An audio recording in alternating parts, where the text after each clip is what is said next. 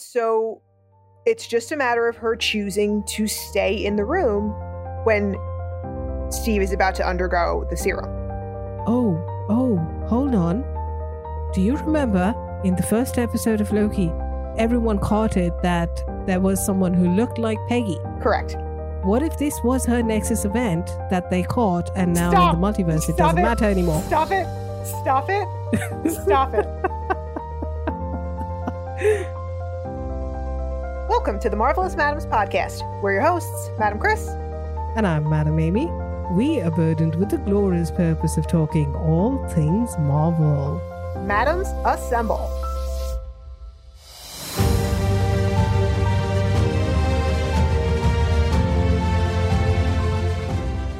Chris, my dear, I have to tell you something. I've been looking forward to this. Yeah. I am in love. Uh-huh. I had a feeling you might be. Yeah. Captain Carter is just so absolutely wonderful. If you had said dreamy, I was going to have to come over there somehow and, and throw a bucket of cold water on you. Well, not dreamy, but she is fucking hot. She's pretty awesome. Yes, she is. I thoroughly enjoyed this animated episode in a way I did not anticipate.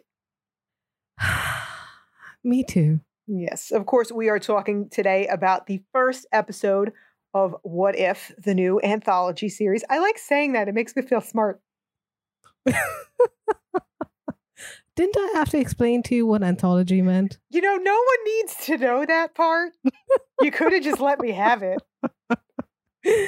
Yeah, I'm sorry about that. I'm feeling a bit dreamy right now. So this was a reimagining of Captain America, the First Avenger, with Hedy taking the serum instead of Steve. Yes, and I feel cheated. I know what you mean. I, I want to see this on the big screen in, in live action. Yeah. Hayley Atwell would have kicked some serious ass. I agree. Yeah, she nailed it, as I expected she would. The animation was great. It was. It was fantastic. So the animation is actually three D, but it's done in a two D style. Yeah, I don't really understand what that means. I just know it looked cool. We lose a dimension even though we have a dimension. Not that that helps. I was going to say, it's funny you think that that could potentially help me. The woman who yesterday had to watch a YouTube video to figure out how to start her husband's car. I I sometimes really am ashamed.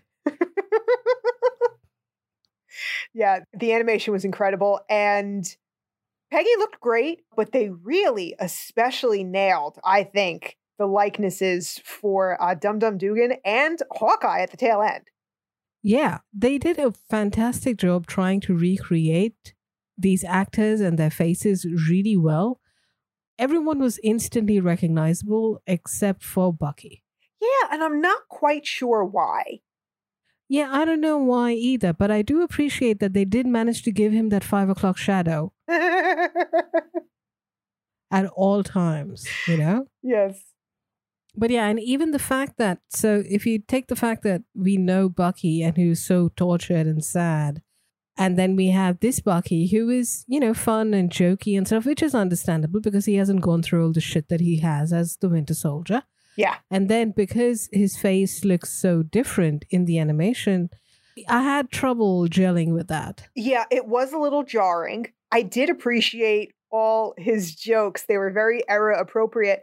And mm-hmm. It's a nice way to kind of flesh Bucky out before Hydra got to him, because we didn't really know that Bucky very well at all. We didn't get much time with him. Yeah, that's true.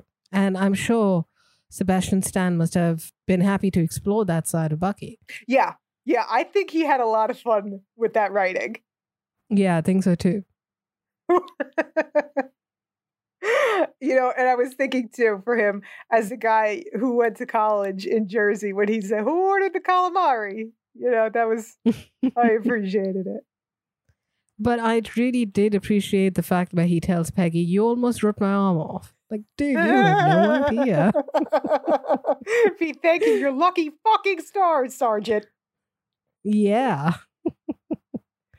Yeah, and uh, speaking of uh, Peggy once again, if this wasn't Disney, I mean, she could have been ripping heads off left and right. Jesus. Yeah, this was kind of pushing the envelope for Marvel. Yeah, in the best way. You know yeah. why? You know why in the best way, Amy? Why? Because we're back in a time period where it's actually not only okay, but encouraged to attack and defeat Nazis. How refreshing. Yes, I do appreciate that. And that montage we have of her uh, punching all these Nazis with that music and the anim- and the comic style animation. Amazing. Fantastic. Yeah, that big band music really made a difference. Yeah. And I also like the the animation style that they went for. If you notice that the sets, you know, the backgrounds, had a sort of hand-drawn feel to it. Mm-hmm. Like they were painted on canvas. And then the characters were more flat, which is normal for hand-drawn animation. If you look at the nineteen forties and fifties kind of animation style, you will notice that there's tremendous amount of detail in the background. And then when it comes to the actual characters and stuff that needs to move, that tends to be more flat to make it easier for the animators. Yeah. And as far as all the voice work went, I was so happy to have Dominic Cooper back even for a little while. He nailed it. Yeah. Yeah, he did. And we spent more time in The First Avenger with Howard than we did Bucky. And I had always wanted to spend a little more time with that young Howard Stark. So this was a nice treat. Yeah, true. And we get to see him be more jokey, you know? Yeah, yeah. We'll get into that later. I really appreciate what head writer A C Bradley here did with his character. Mm-hmm. And I have to admit, as a huge uh, West Wing nerd, when I saw Bradley Whitford's name in the credits, I squeaked. You know, he actually was in the Agent Carter one-shot. He was playing Agent Flynn over there, and he seems to have gotten a bit of a promotion. Yes, my love for Bradley Whitford is eternal, even if he's playing an asshole. And what an asshole he is. I would have been a proud member of lemon lyman dot com back in the day. Anyway, my fellow uh, West Wingers will understand that reference.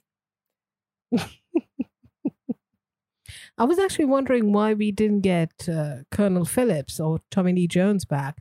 And then I realized that in all that action that happened in the first half, he gets shot. And that's why we get Colonel Flynn. Yeah, Colonel Flynn also works better for the story, I think, in terms of Peggy's mm-hmm. arc. Uh, I think Tommy Lee Jones's character would have treated her differently if this had happened. Oh, yeah, he had a certain amount of respect for her. Yes. And also, uh, Tommy Lee Jones is just busy counting his money somewhere. He's pretty old. Yeah, true. Which is why voice work would be perfect, right? That is true. But I'm I'm glad they went with Flynn. Yeah. He's the kind of person you would love to punch. And he was kind of asking for it at one point. Kind of. Kind of. Talk about an understatement. All right, so Aim, why don't you give us just a little synopsis of this already sardine-packed movie, essentially, in thirty minutes. Yeah, so this episode was, like Chris said, completely chock full. And we are going to do a brief synopsis. And after that, we're going to go into the deeper themes of the episode rather than go through it bit by bit, because there's a lot of action. Yes. So we start with a voiceover, and the Watcher, played by Jeffrey Wright, he gives us a brief recap of Captain America: The First Avenger and tells us that Steve Rogers became Cap and blah, blah, blah. But there was one key moment where if Peggy would have made a decision to stay in the room as opposed to going into the viewing chamber, things could have gone very, very differently. Now, Jeffrey Wright, he is on Westworld, yes? Yes, he is on Westworld and a lot of other stuff, but he's absolutely fantastic on Westworld. Okay, just making sure I had the right guy. I think he also played uh, Felix Leiter in Casino Royale. Probably. So while everyone is waiting for the experiment to happen, a Hydra operative detonates a bomb but Peggy's the one who manages to catch him. And in the process, Steve gets shot. And because of that, the entire experiment is in jeopardy, and Peggy volunteers in the heat of the moment and decides to get injected with super soldier serum. Yeah, about that. Yeah, Steve shouldn't have survived that, but all right, we'll let it go. We can't kill Steve. Come on. I know, but he got shot like twice in the chest. I'm just saying. Let's just say it was, it's fine. It's, it's fine. fine. Okay, fine. We needed yes. the Hydra Stomper. It's yes. fine. Okay? I agree. I Shush. agree. I agree. Shush. Shush. So Colonel Flynn is not happy about it, but Howard Stark goes ahead with the experiment anyways, and we get Captain Carter. So Peggy is not taken seriously initially at all. Colonel Flynn is an asshole. He was an asshole in the Agent Carter one-shot, and he is still an asshole now. Hmm. But Howard and Peggy are interested in the Tesseract because Red Skull is interested in it. And they want to intercept and get it in their position so that, you know, bad things don't happen. Oh, Tessie, Tessie, Tessie, Tessie, the trouble you cause, Tessie. Yes, indeed. So we have an awesome fight sequence with Nazis being punched and knees being broken. And we get the Tesseract. I must say, I love the three-point landing that Peggy does. Yes. The superhero landing is a staple, and I just love it. So the Tesseract is in the U S Army's custody, where Howard is using it for something, which we will see a bit later. Uh-huh. In the meantime, Peggy heads out to save Bucky, because as in the Captain America movie, Bucky was captured. This time, thankfully, he was not experimented on because Arnim Zola was already in the S S R custody. I was glad Toby Jones came back, too. Yeah, yeah. So Peggy smashes open the door, gets Bucky and the Howling Commandos out. And then we get Iron Man.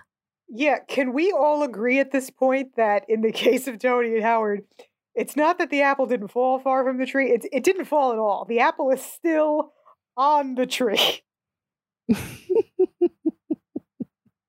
Yeah, so this Hydra Stomper is very reminiscent of the original Iron Man Mark one that we see in the first Iron Man movie when Tony escapes from the cave.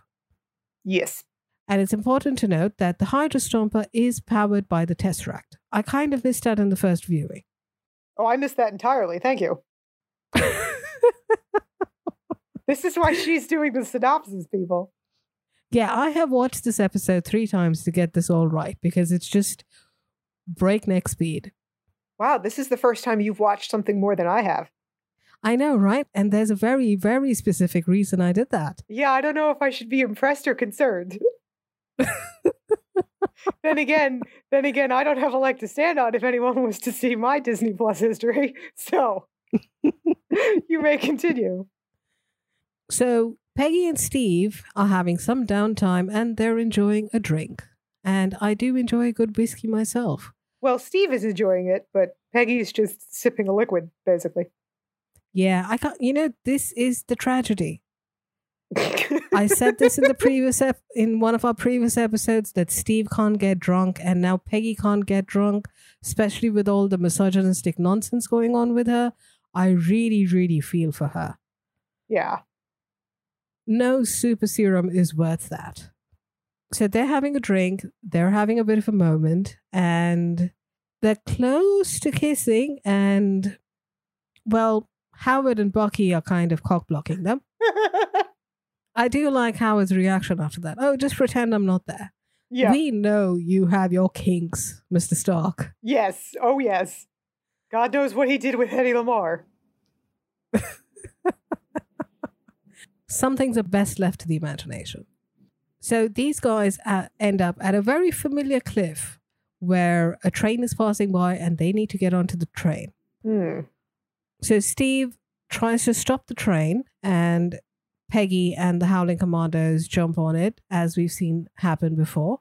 This time, Bucky almost falls. Peggy catches him and saves his ass. Yeah, uh, uh, uh, uh, uh, no, no, uh, I got him, got him, got him, everybody. It's okay.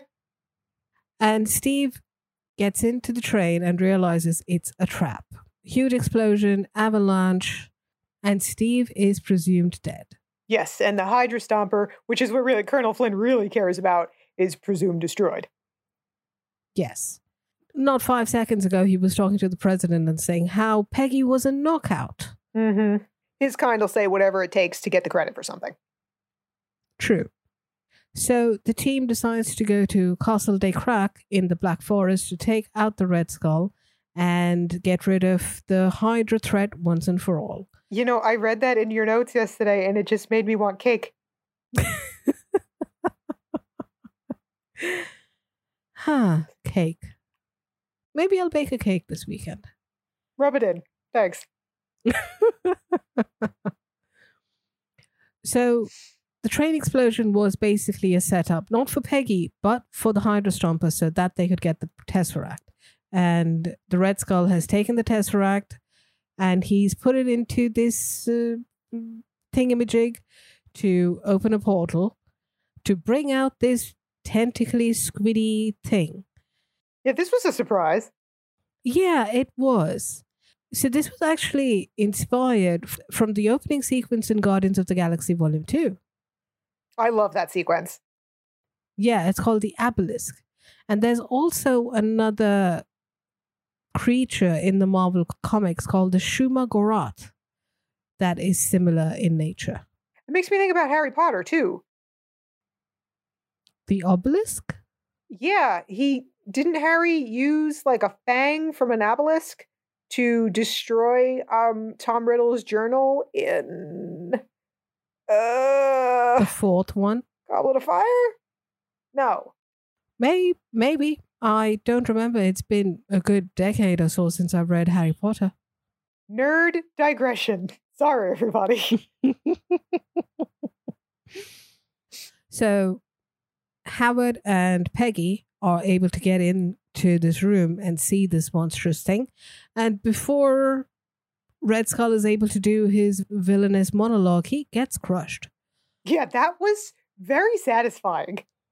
It kind of was, yes. Although I do miss Hugo Weaving and his, you know, gravitas. But I know this wasn't Hugo Weaving. This was the same guy who did Red Skull in Endgame. Ross Marquand. Yeah, and he does a fantastic job. You wouldn't know unless you were really listening for it. Yeah. I felt it was very satisfying that he was killed by his own creation. Very allegorical, in my opinion. Yeah, true. So Peggy is fighting this beast. In the meantime, we come to Bucky and the Howling Commandos, who find the Hydra Stomper in the, you know, T-pose. And they also find Steve, who seems to be injured, maybe, maybe not, but he's at least alive. So that's a good thing. And, you know, they don't have all day.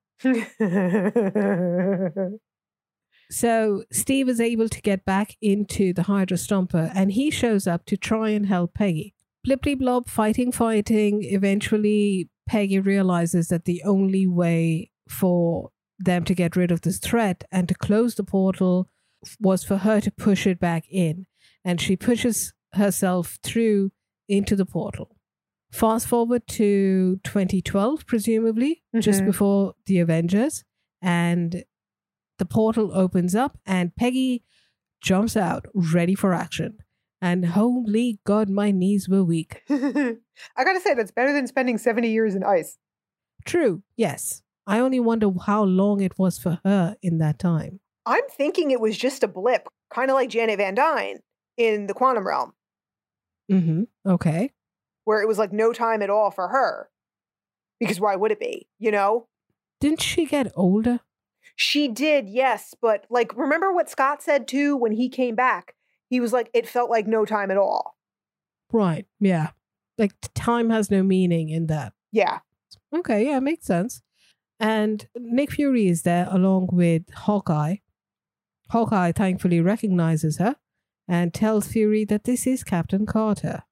I'm sure Fury also would have figured that out pretty quickly. Yeah, but his plan at the moment was to neutralize the threat. Hence, ma'am, could you please put the sword down? Funnily enough, that's the same thing he tells Loki. Sir, put down the spear. Yes. But he doesn't give Peggy much time to acclimatize like he did with Steve, and he essentially tells her it's been seventy years.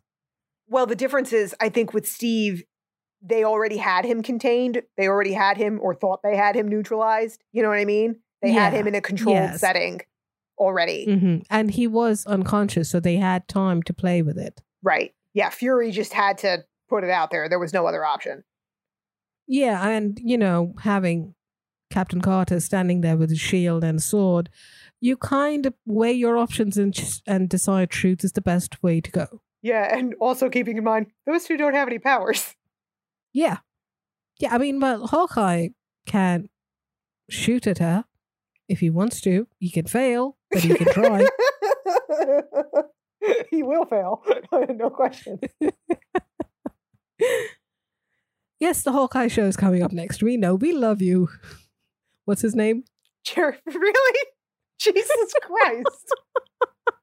It's been ten years since the man's been in the M C U. Jeremy Renner. No, no, I'm talking about Hawkeye's name. Clint Barton. That's no better. Clint, thank you.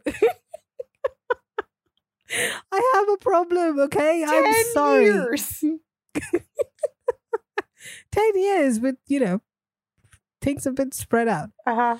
I am quite capable of forgetting my spouse's name, so don't get snippy with me. You don't have a spouse. What are you talking about? I'm quite capable of forgetting. Should I have one? Ever. Which is probably why I don't have one. That's a conversation for a different podcast. Uh-huh. And on that note, that's the end of the episode. Because clearly that's all I remember. Captain Carter. Yeah, so What If is taking us back now to the foundations of the M C U. If you guys want to travel back too with some more Marvel commentary, check out the East Coast Avengers. Hey guys, my name is J T. What's up everyone, I'm Darren. Hey, what's up guys, I'm Josh. Hey guys, I'm Christian. Hey, what's up y'all, this is Dominic and we're the East Coast Avengers. We're a group of five friends who get together weekly and talk about everything that's going on in the nerd universe. Whether you're a fan of Marvel, D C, Star Wars, video games, comics, or anything else nerdy that you can think of, we're the podcast for you. You can find us on Anchor, Apple, Spotify, Google Podcasts, or whatever streaming platform you use to listen to your favorite podcasts on. You can also catch us on our YouTube channel where we release tons of content such as vlogs, unboxings, T V and movie recaps, and trailer reactions. So if those things sound good to you, then check out the East Coast Avengers podcast. We hope you enjoy.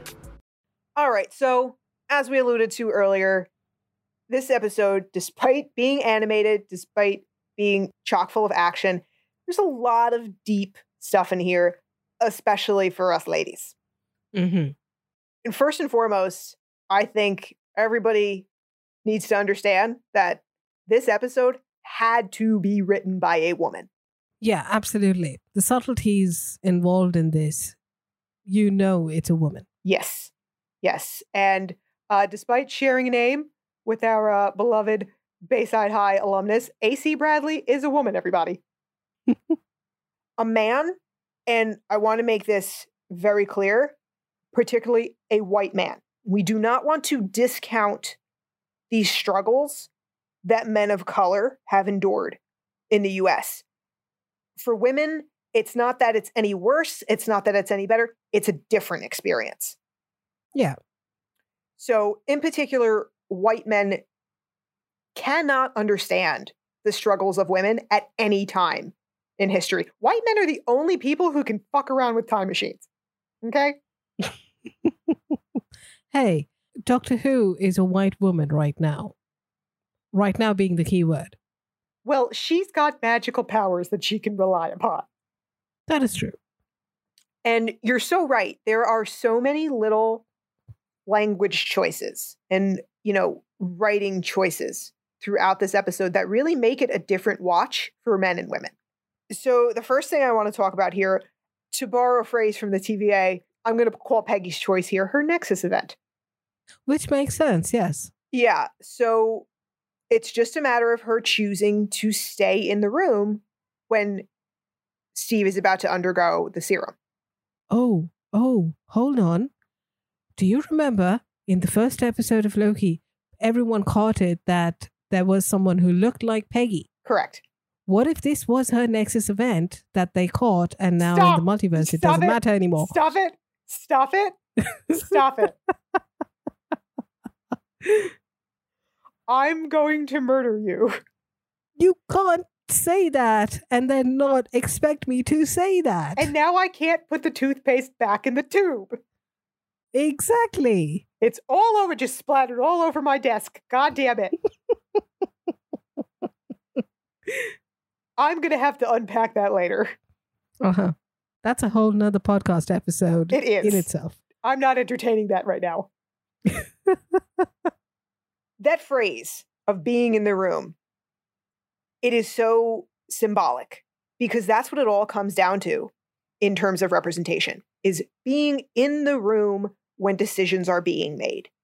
Mm-hmm. Yeah. And even if you are in the room, to actually have the opportunity to be heard. Yes. You know, and not just disregarded. And just like in Captain America, the First Avenger, she's also the only woman in the room. Yeah.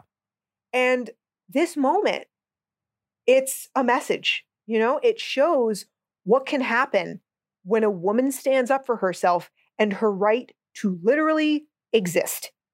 Yeah, this also brings up a lot about what we discussed in the finale for Falcon and the Winter Soldier. Mm-hmm. In that case, obviously, it's it was on a more global scale, and, and that was affecting men, women of all races and colors and everything.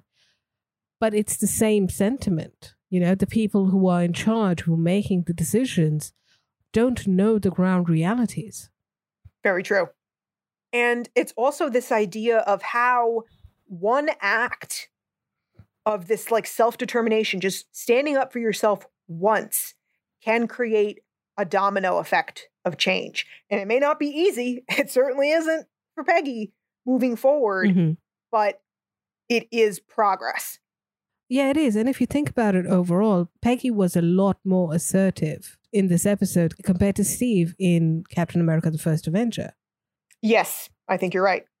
Like he had to put his foot down a lot less in order to get the respect he deserved as compared to how much Peggy had to fight to get the respect she deserved in this episode. So Peggy, hero that she is, hero that she's always been, steps in after Steve is injured. And this was such a glaring difference for me. Do you fully remember Steve's transformation scene in The First Avenger? Yeah, it was pretty brutal. Uh-huh. Like, he was really, he was in a lot of pain. He was shouting. He sure was. Whereas Peggy doesn't make a peep. Mm-hmm. And that's because she can't. She cannot afford, as a woman, to show any weakness in this moment. Yeah, because if she does, it'll be held against her for the rest of her career. Yeah. And this is something that Cece Ice touched on when we spoke with her in our interview uh, last week. If you haven't listened, she is Elizabeth Olsen's stunt double, and she's absolutely amazing. And she talked about this within the stunt world of how women have to prove themselves twice over, that they're even tougher, potentially, than men to just be taken seriously. Yeah. And that not only goes for stunts, but that goes for any field, especially male-dominated fields like the STEM careers, you know? Mm-hmm. I remember seeing this one post on social media where there was a picture of a very beautiful woman. She was a model. And below that was written that she's act- she's actually a programmer. And one of the comments said, oh, she probably knows how to write Hello World. So for those who are not aware of programming in general, how to write Hello World in whatever programming language is, is one of the first things you ever learn. It's like the A B Cs of programming. So basically the fellow was saying, oh, she probably just not knows how to write Hello World in how many other languages she knows. So this woman actually replied back to him and, and gave him her qualifications. Uh, and she was one of the most prolific writers on Stack Overflow and helped out tons of people in various programming languages. And Stack Overflow is a, is a website where you go, where programmers go to other programmers for help. And it's that kind of attitude like, oh, she's a hot chick. She's probably brainless, you know, is what this whole thing reminds me of. Yeah. And this happens in every industry.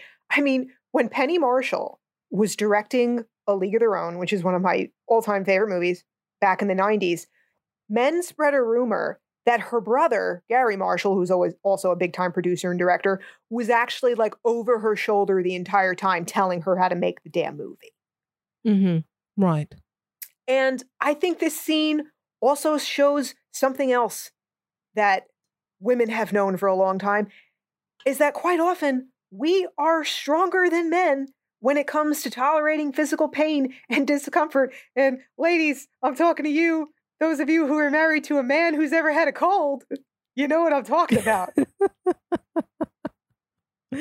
Yeah, that's true. I actually saw a BuzzFeed video where they did this experiment and they tried to simulate period cramps.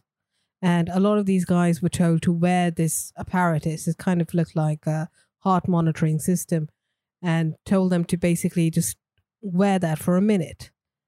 And they did. And within like five seconds they were curled up in balls, you know, on the floor, like, I can't deal with this. And then just to prove that this isn't like, you know, that they're, they're trying to make it really hard for the men to prove that women are stronger, they put the same apparatus on women and told them to wear it. And a lot of them were like, this is not even a high, this is not even big deal, this is baby cramps. Yeah, yeah. Uh, a couple of weeks ago my husband complained that his wrist hurt when he was doing a push-up. I said, that's nice. I feel like someone has been shoving a, a knitting needle into my back for the last four hours. Would you like to keep going? That's not to say people don't feel pain, you know? Right, right. But generally speaking, men have no idea. That, and I think also women don't complain as much about it. They just grit and just bear it, you know? Because we have to. Exactly, because if we do complain about it, we're considered weak. Right, considered weak or making excuses for something or looking for attention. The double standards just abound all over the place. Yeah. And here's another great little subtlety of this episode where, where much like Steve in The First Avenger, Peggy is frustrated with her role now that she's a super soldier. She doesn't want to just be a face. She wants to be out there actually making a difference and helping the war effort. Mm-hmm. And Steve tells her, well, you know, it could be worse. You could be out on a U S O tour being forced to smile ten times a day. Mm-hmm. Yeah. Mm-hmm. There's a reason why there's a thing called resting bitch face. Yeah, a woman doesn't need to be put on a U S O tour to be forced to smile. Mm-hmm. When I was little in elementary school, I had a lot of issues. I was a people-pleasing kid, so I ended up being quite the teacher's pet. And because of that, I was sent off on a lot of errands. You know, teachers send you for this, send you for that. So I was in the hallways on a fairly regular basis. And all the time, teachers or staff that didn't even know me would stop me in the hallway. Are you okay? Is something wrong? Are you upset? Just because I wasn't smiling. I was perfectly fine. It was just my face. I was just taking something from my teacher to the office, but they just couldn't handle the idea of a little girl not smiling. Mm-hmm. And it never failed to make me feel like shit because I didn't understand what the problem was. Is there something wrong with me? Is there something wrong with my face? You know, what is an eight-year-old supposed to make of that? Yeah, that's true. And also if you're not like happy and bubbly at all times, it's like something is seriously wrong. Yeah. And there would be strangers too, just out in the world. Strange men. And when I say strange, I don't necessarily mean creeps. I just mean mean men who were strangers to me, telling me mm-hmm. to smile, telling me to buck up, for no reason, unsolicited. Yeah, yeah. And beyond that, this episode doesn't even have time. And this is no criticism of the writing in any way. There's just not enough time. I think if we were to get more to the story, it might come into play. But Peggy is now in a situation where she will be looked down upon by other women for looking masculine. That's true. Yes. And, you know, that hit me too, because as a kid, I was constantly being told to act like a lady. Sit like a lady. Do this like a lady. I'm going to send you to finishing school to make you a lady. And the important thing to note there is that it wasn't men saying that to me. It was my mother and it was my grandmother. Women are often just as guilty of oppressing other women. Yeah, I have the same experience too of not being ladylike. One of the things that I that was drilled into me very early on was that girls should be seen, not heard. And I took that to heart. I am generally a very quiet person. And as I grew up, I started being told that I am very intimidating because, again, I'm not the kind of person to smile and be happy and jolly and, you know, be a dancing monkey basically for people. Yeah, I got the same thing.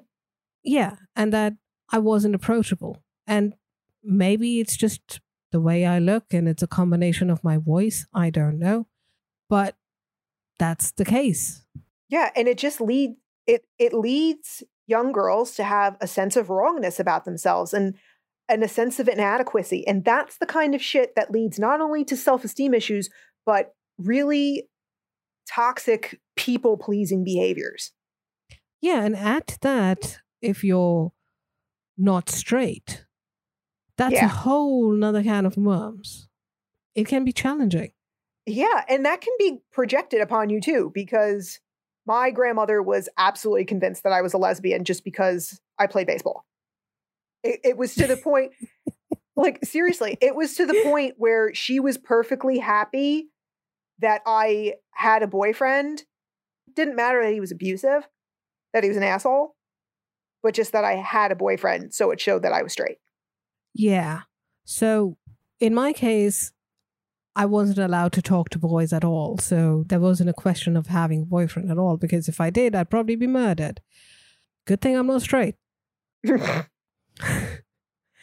So that wasn't really a concern. That was the idea over here was basically I should not have a sexuality. Mm-hmm.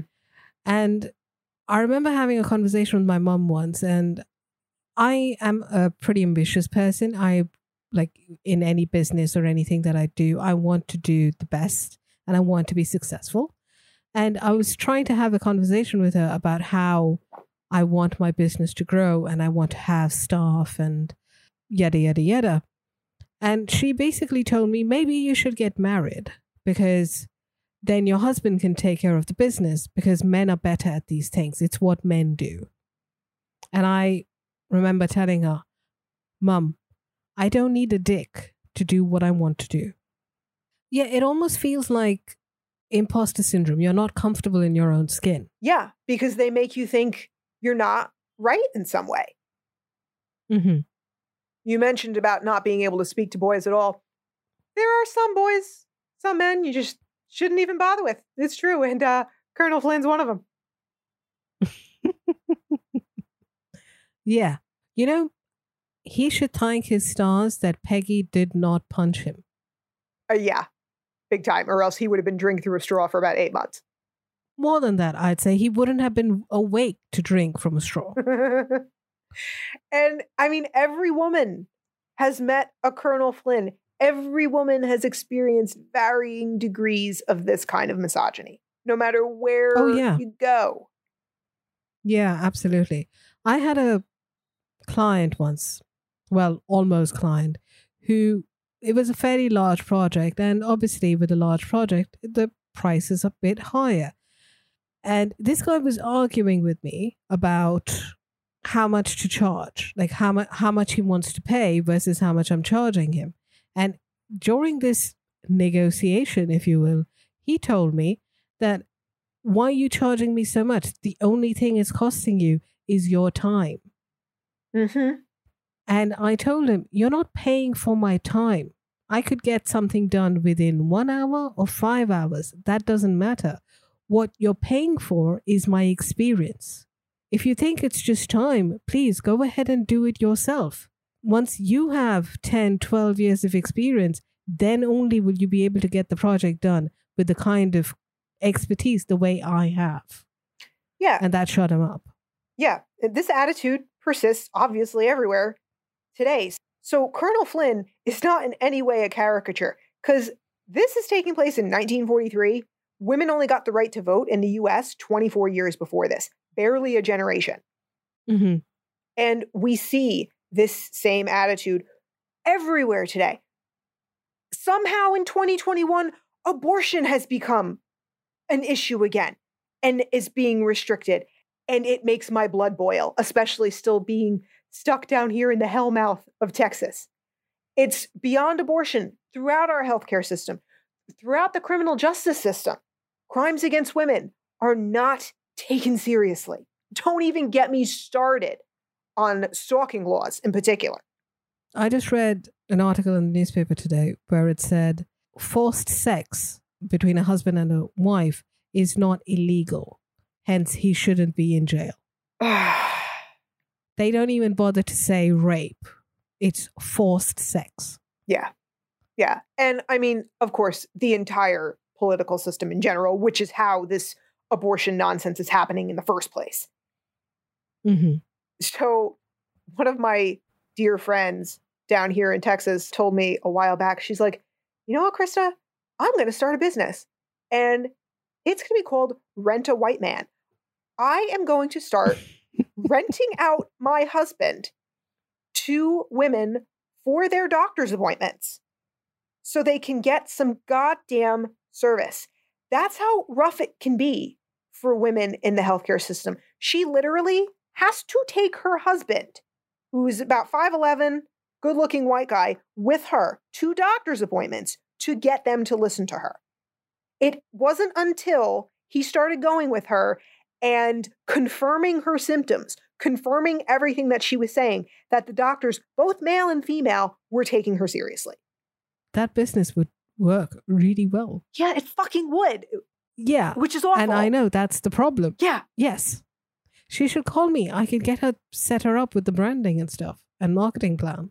You have a problem. You just can't help yourself. I admit it, and that's the first step, and that's enough. Now, I had mentioned this earlier and want to make it really clear. It's not just men who are keeping women down. It's also other women, and that's, it's worse a lot of the times. And, you know, A League of Their Own actually does a really good job of pointing this out. When the All-American Girls Professional Baseball League was started in nineteen forty-three, when the men in Major League Baseball went, went off to fight in the war, there were all kinds of women's leagues that were up in arms about the A A G P B L, saying it was going to destroy families and destroy the home front and was leading to the masculinization of women and all this shit. Women have been complicit from the beginning in their own oppression. You know, uh, in The Handmaid's Tale, it's a fantastic show. It's a very heavy show, and it delves into a lot of the stuff that we are talking about right now. And one of the key people who was instrumental in turning the United States into Gilead was a woman. Mm-hmm. And she was so gung-ho about how women need to be at home and take care of the family and all of that crap. Not that that's crap, you know what I mean. That when things changed to the way she wanted and all these, all women's rights were taken away and stripped away, it was essentially like the Taliban taking over. She also lost her rights and power and all of that to the point where in Gilead, women are not allowed to read. Yeah. And here's the kicker. She did read publicly in front of people as a sign of defiance. They cut off her finger. And that was her going relatively scot-free because she's the wife of a very prominent party member. Yeah. And she still didn't regret what happened. And the only reason she was having a change of heart was because she had a daughter. Ugh. Yvonne Strahovski plays Serena wonderfully. So another big moment for Peggy that I loved is her marching up to Flynn and saying, you better promote me. Captain has a nice ring to it. Yeah, and that is after proving the fact that she was able to get the Tesseract.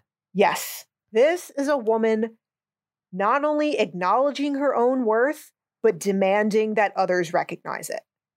Yeah. And men have always done this. Men have always demanded respect, whether they deserve it or not. And they are seen as ambitious and go-getters and all kinds of positive attributes, whereas a woman will often be declared a bitch. Yeah, absolutely. And not only is it that men demand respect, they expect it. Yes. It's just understood that they will be respected. Yeah. So this was a great message to me, you know, for women, that we must demand what we're due in the workplace because men aren't going to give it to us willingly. History has bared that out time and time again. Yeah, true. And just as she's making some headway here, they have the accident on the train and lose the Hydra Stomper. And according to the gospel of Colonel Flynn, whose fault is that? Of course, it's Peggy's. Right. You know, in this scene, actually, I want to mention that when they are arguing about the Hydra Stomper and she gets a little emotional and walks away, you notice the way she was walking. She's not walking as a dainty lady would. She's walking like someone who is strong and powerful. Yeah. You know, she's got a wide stance and she's taking large strides. I appreciate the fact that the animation was done in a way to show that. Agreed. That even though she's powerful and muscly and strong, they didn't try to make her more feminine, because naturally with a body posture like that and the kind of muscle that she has, and she is a fighter, her walking stance will change. Yeah, you can't be dainty with that body. I mean, that's something that my mother quickly learned when I was about five years old, trying to put me in ballet. Not going to happen. Mm-hmm. And, you know, this is something else that C C I has talked about uh, in the stunt world, of the fact that language matters. Here it's overt with Colonel Flynn completely blaming her because he, because he's such a mis- misogynistic asshole. But it's often a lot more subtle than that, but just as harmful, where even just changing the language matters. Like Cece said, of when a woman gets injured on a stunt, the response is, she hurt herself. Mm-hmm. How did she get hurt? What'd she do? She got herself hurt. Whereas the language is different for a man. The blame is not placed upon him. Right. There is an accident, something went wrong. Yeah. Again, double standards. And that is something that happens in a lot of instances. We don't even realize it. Mm-hmm. It's so ingrained. Mm-hmm. And the fact, you know, the fact that I mentioned the way Peggy walks away, for a minute, I was uncomfortable with it. Mm-hmm. While I watched that, because I felt like, oh, oh, people are going to comment on that. And then I stopped myself and I said, that's not right. I shouldn't be thinking that. She's comfortable walking this way, and that is fine. Right. So Peggy and Steve have their nice moment at the bar, and we will talk about the dynamics here of their relationship in a little bit. He is fully supportive of her, and he's glad that if he couldn't have it, she got the serum, because he tells her now the outside matches the inside. Yeah. And I do appreciate how supportive Steve is. And this comment actually made me think about how it could be for someone who is transgender. Mm-hmm. In in a lot of cases, that is how they feel. The inside, after they've managed to have surgery and hormone replacement, finally, the inside matches the outside, and how freeing that could be. Yeah. And this is also Steve acknowledging that Peggy was always a warrior. Yeah. Even before she took the serum. Yeah, she was a strong woman. She was a fighter. Maybe even though, yes, she physically did fight people, but she also had to fight for her place and her position where she was at that point. Yeah, and that's exactly it. Every woman knows that the most important fights, unless we're talking about, you know, self-defense, most important fights don't involve throwing punches. Mm-hmm. But the flip side to this line is, and, you know, this just shows what a balancing act being a woman is, that Peggy doesn't get that validation for being a fighter until she looks masculine. That's a good point. Another way of thinking of it is also she doesn't get the acknowledgement and the respect that she deserves till she's superhuman. Yeah. As a woman, she has to be extraordinary to be considered equal to a man. Yep. That's exactly it. And now is the perfect time to introduce you all to three women who embrace the power of being wildly inappropriate while making wine come out of your nose. This is Wine, Dine, and Storytime. I'm Nydia. I'm Dana. I'm Cindy, and we're your hosts. Have you ruined a family gathering by asking what wine pairs well with eating a husband? Are you the C E O of T M I? Have you ever been kicked under the table because you brought up your favorite dinner topic, atrocities throughout history? Then this podcast is perfect for you. Each week, Dana and I share stories based on topics that include true crime, historical shenanigans, unexplained mysteries, and all things fascinating, while our amateur chef Cindy prepares themed dinners and pairs wines based on those topics. Find us, the Wine, Dine, and Storytime podcast, wherever you listen to podcasts, and give us a follow. So let's talk now about Peggy, Howard, and Steve. The Three Musketeers. Yes.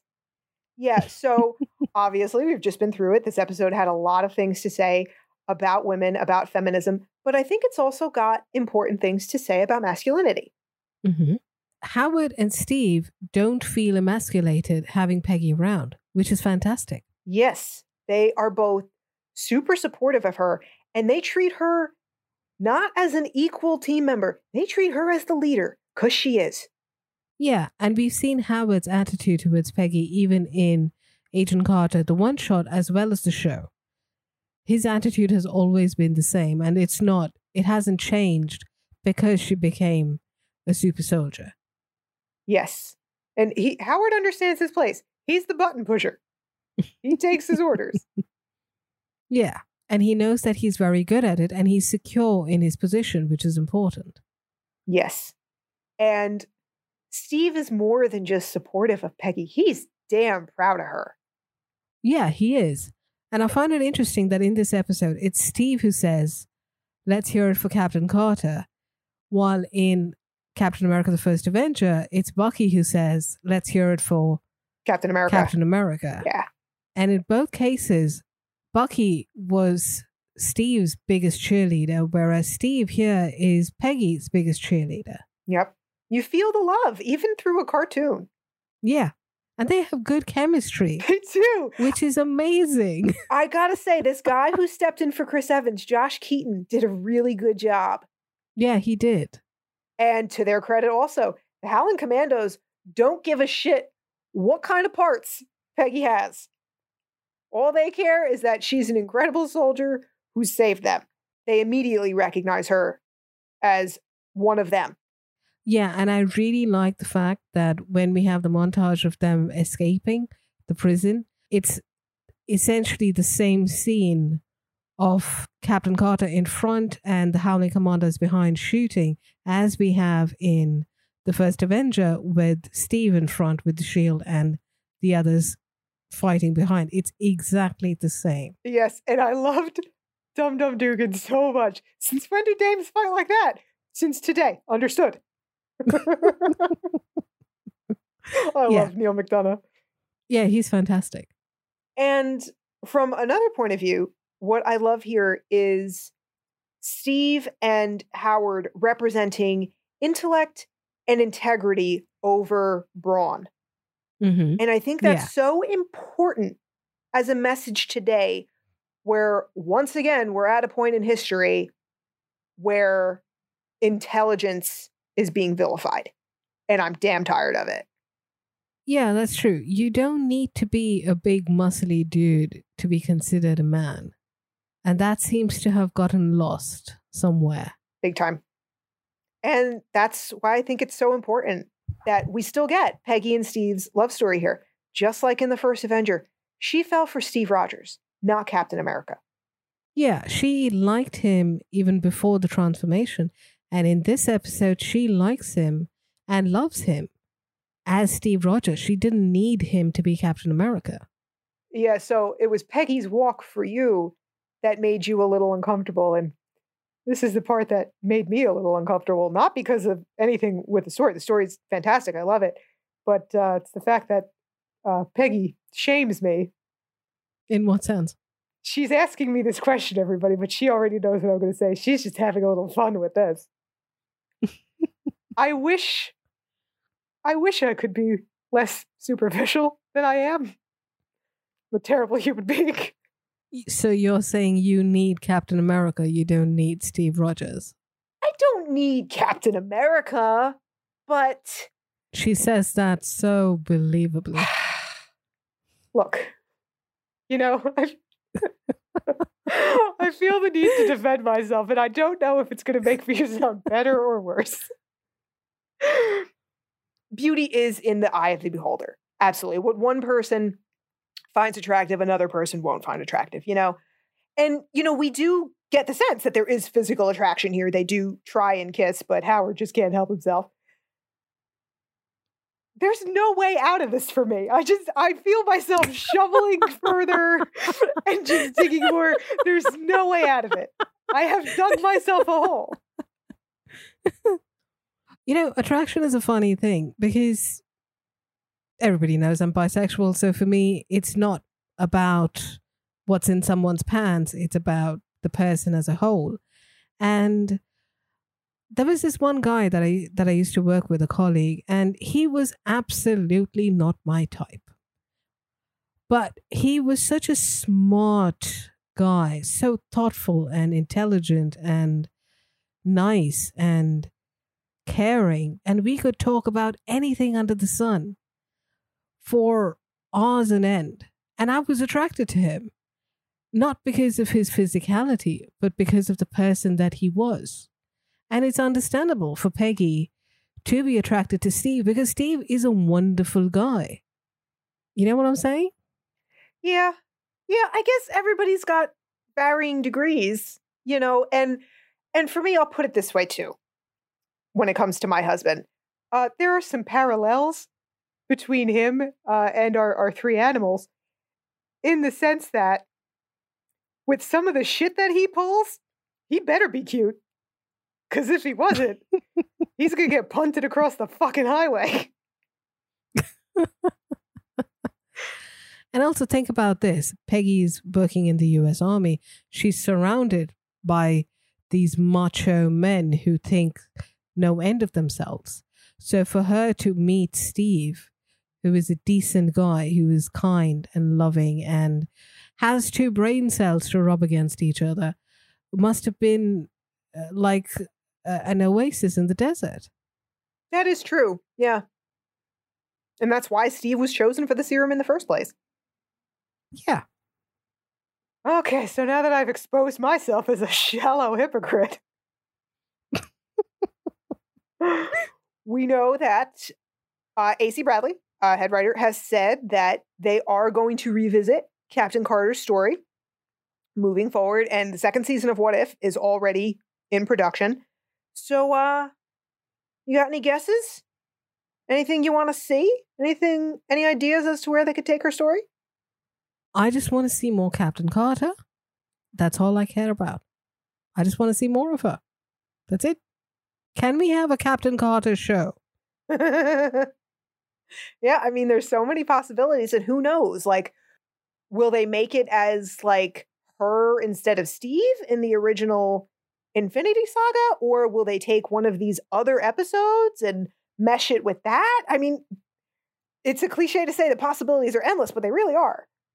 Yeah, they are. With Marvel, you really never know what happens. Yeah. Who knows? What if we get a show for Stop Captain it. Carter? We went the whole episode without you doing it. God damn it. You knew I had to do it. You knew I had to. Ugh. Yeah. I mean, with the multiverse open now. Anything's possible. So everyone say, thank you, Sylvie. What if Sylvie gets her own episode? I do enjoy my small pleasures. Oh, you walked into that one. I could take that in a lot of directions, Missy. Go right ahead. All right. So with Captain Carter's story concluded for the moment, there are some people we want to mention this week. T R Wyndham. Now that we know Howard had a fling with Hedy Lamar, let us know what other actresses you think he might have spent a weekend with. At Bex underscore Oscar. Thanks for reaching out and letting us know that women played such an active part in French resistance groups. Now we're hoping for a Captain Carter movie where Hayley Atwell teams up with Marion Cotillard. I'm game. I am game. Hayley Atwell, anytime, anywhere. That came out wrong. I think that came out exactly right. Tyler, there will always be sexist tool bags in this world. Thank you for not being one of them. Emma, we really learned our lesson about rumors with WandaVision, and we're trying to be good girls, but we will likely fail. So by all means, let us know what you hear. I'm probably going to be the one who will fail. Yes. Just, you know, F Y I. Yes. Ed, we agree. Nobody should be hearing about the Tuskegee Airmen or female war heroes for the first time on a T V show. Representation matters everywhere, not just on screen. All right. Thanks to all you madams for joining us today. I'm Madam Chris. And I'm a smitten Madam Amy. Join us next week for episode two of What If? Yeah, and everybody grab your tissues now because it's the T'Challa episode. I'm not ready. Yeah. Mm-hmm. For those unaware, Chadwick Boseman's final performance. Yes. So before then, if you want to share your thoughts on Captain Carter with us, find us on Twitter and Instagram at Marvel Madams. And check out our website, the marvelous madams dot com, where Infinity Stones are a girl's best friend.